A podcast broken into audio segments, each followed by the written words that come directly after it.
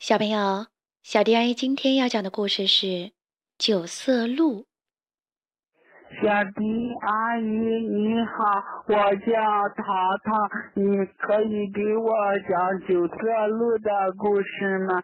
谢谢小迪阿姨。红河岸边有一只鹿，长得雪白的双脚，九种颜色的毛皮，非常漂亮。它跟一只乌鸦是好朋友。一天，一个捕蛇人掉进河里，在河里一沉一浮，上下挣扎着。他好不容易抓住一根浮木，抬头仰天，怨愤地高喊：“天上地上的诸神啊，你们为何见死不救？”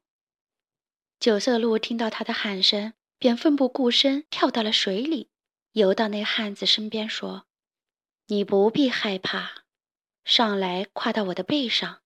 用力抓住两边的脚，我会把你送到岸上。”九色鹿驮着溺水的捕蛇人，拼命地游向河岸。当他爬到岸上时，已经精疲力尽，躺倒在沙地上。那捕蛇人爬下鹿背，立刻匍匐在地上，不停地磕头，说道：“神鹿啊，谢谢您救了我，我才没有被淹死。请您允许我做您的奴仆，好让我报答您的大恩大德。”九色鹿打断了他的话，说：“你不必这样客气，若想报答我，就别跟人说我住在这儿，否则他们会为了我的毛皮和脚来杀死我的。”捕蛇人连声道谢后离去了。一天，国王的夫人梦见了九色鹿，非常想要它的毛皮和鹿角，以至于一病不起。国王担忧地问他：“身体有什么不舒服吗？”夫人说：“昨夜我梦见一只美丽的鹿，毛皮十九种颜色，双脚雪白。我很想用它的毛皮做坐垫，用它的脚做梳子。请你帮我找到那只鹿，如果找不到，我想我可能会死去。”那位体贴的国王欣然地接受了夫人的要求，答应说：“你起来吧，我身为一国之主，寻找一只小鹿有什么困难？”于是国王向全国出示布告，说凡是能抓到九色鹿的人，国王会奖赏他一半的国土。溺水的捕蛇人听到这个消息，早就忘了九色鹿的救命之恩，心里暗想：“好运来了，只有我才知道那只鹿的住处，真是再好不过的机会了。我这就去王宫，准了领奖。”他来到街上，揭下告示，并对官差说：“我知道那只鹿的住处，你快带我去见国王。”官差带着这个捕蛇人去见国王，国王满心欢喜，对他许诺说：“如果你真能抓到九色鹿，我会分你一半江山。你放心，我绝不食言。”捕蛇人喜不自禁地说：“我一定去将他抓来。只是这只鹿虽然是畜生，但力量不小，若不动用军队捕捉，恐怕不易到手。”奇怪的是，说这话时，他的脸上忽然长出了一颗黑色的痣。国王率领大军，跟着捕蛇人到了恒河岸上。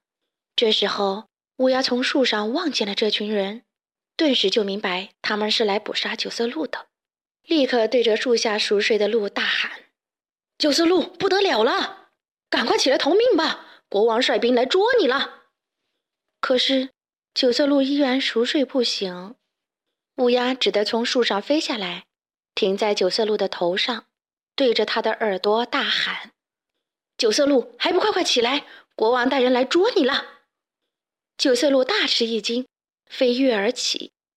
然而为时已晚，他已被国王的军队层层围住，连逃走的空隙都没有。国王身边的士兵们张弓搭箭，万箭齐发。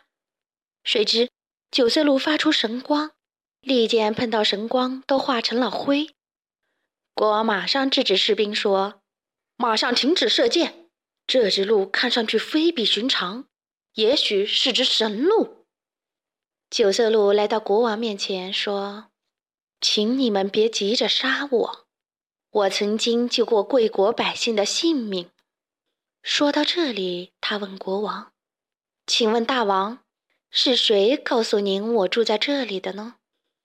国王手一指说：“就是那个脸上有痣的捕蛇人告诉我的。”鹿抬头仔细一看，认出来他就是自己救起来的那个溺水的人，非常生气，说：“大王，前些日子他掉在河里快淹死了，我奋不顾身把他救到岸上。他为了感恩，甚至表示要做我的奴仆。我拒绝了他，只说别把我的住处泄露出去，就是报答我的最好方式。然后他就回去了。可现在他却这样恩将仇报，带您的军队来射杀我。”国王听后感到非常惭愧，他转过头来厉声训斥那个捕蛇人为什么要恩将仇报。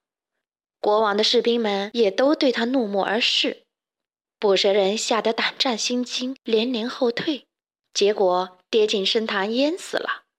这回没有人再去救他了，恶人终究得到了应有的惩罚。国王放走了九色鹿，率领军队回去了。说来也奇怪，当国王率军队回到王宫时，夫人的病也奇迹般的痊愈了。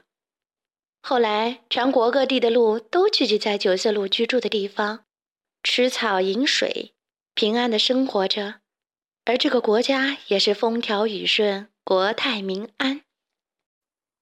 好啦，今天的故事就讲到这里，关注微信公众账号“小迪阿姨讲故事”，就可以听到更多好听的故事了。接下来，我们一起听一段好听的音乐吧。